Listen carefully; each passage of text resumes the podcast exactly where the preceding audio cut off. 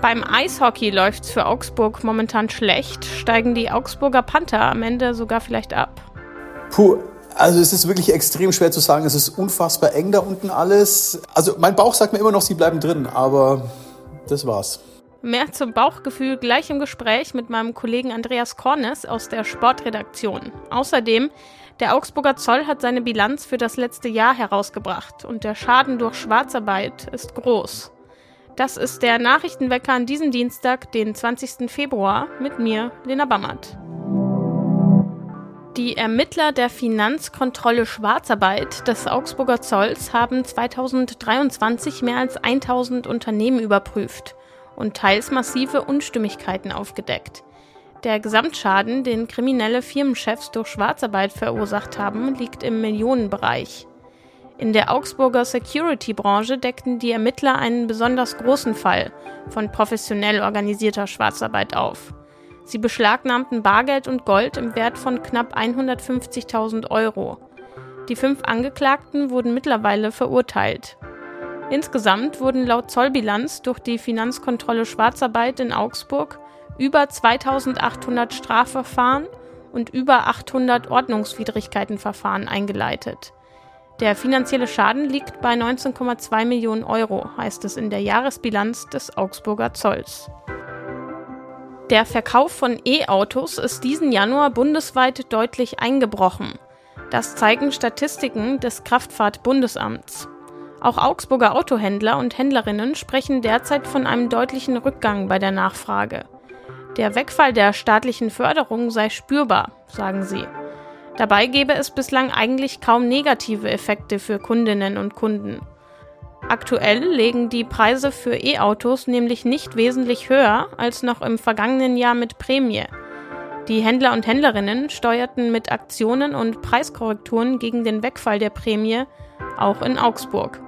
Allerdings sei dies bei vielen Menschen noch nicht angekommen, heißt es von Tobias Xell, Geschäftsführer bei Opel Sig und Haas. Die Kommunikation rund um das Thema Elektroauto laufe nicht optimal. Die E-Mobilität würde häufig an ihrem Image scheitern. Dabei seien Elektroautos im Endeffekt schon heute nicht teurer als Verbrenner. Würde man die günstige Wartung, die günstigeren Strompreise im Vergleich zum Benzin und die Ersparnisse bei der Steuer mit einberechnen. Dies zu vermitteln, brauche allerdings viel Erklärung. Momentan würde der Trend bei E-Autos eher zum Leasing gehen. Die Stadt arbeitet momentan mit den Händlern und Händlerinnen zusammen am Ausbau von öffentlichen Ladesäulen. Standortvorschläge können unter www.swa-augsburg.de eingereicht werden. Ich nehme außerdem gerne Vorschläge fürs Wetter an. Ich kann euch aber nicht versprechen, dass das irgendwas bringt. Es bleibt heute wolkig in Augsburg, morgens regnet es leicht, tagsüber sollte es zumindest trocken bleiben. Die Temperaturen liegen zwischen 5 und 8 Grad, nachts kühlt es dann auf bis zu 3 Grad herunter. In Augsburg geht die Abstiegsangst um, zumindest im Eishockey, denn die Augsburger Panther sind nicht nur Tabellenletzter, sie haben am Wochenende jetzt auch noch ihr Heimspiel gegen Iserlohn verloren. Wie es weitergeht, darüber rede ich jetzt mit meinem Kollegen Andreas Kornes aus der Sportredaktion. Hallo Andreas. Hallo. Wie wichtig wäre es für die Panther denn gewesen, dieses Spiel gegen Iserlohn zu gewinnen? Ja, natürlich extrem wichtig. Ähm, Iserlohn ist jetzt Tabellenvorletzter, ist quasi ein direkter Konkurrent im Kampf gegen den Abstieg. Und in diesen direkten Duellen sind Siege natürlich äh, doppelt viel wert. Ähm, ja, hat nicht funktioniert.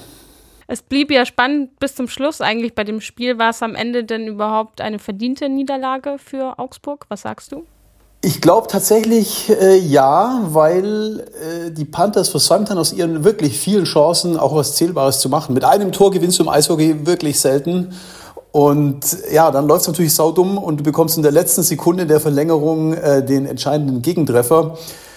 Ja, unterm Strich fürchte ich, äh, geht es in Ordnung. Äh, wer so wenig aus seinen Chancen macht, der hat es dann halt irgendwie auch nicht verdient. Deswegen kommen wir gleich zurück zur Abstiegsangst. Sechs Hauptrundenspiele gibt es noch. Wie realistisch ist der Abstieg der Augsburger Panther? Was ist da deine Einschätzung? Puh, also es ist wirklich extrem schwer zu sagen. Es ist unfassbar eng da unten alles. Ähm, der Vorteil, den die Panther haben, ist, sie haben noch ein Spiel mehr als Iserlohn.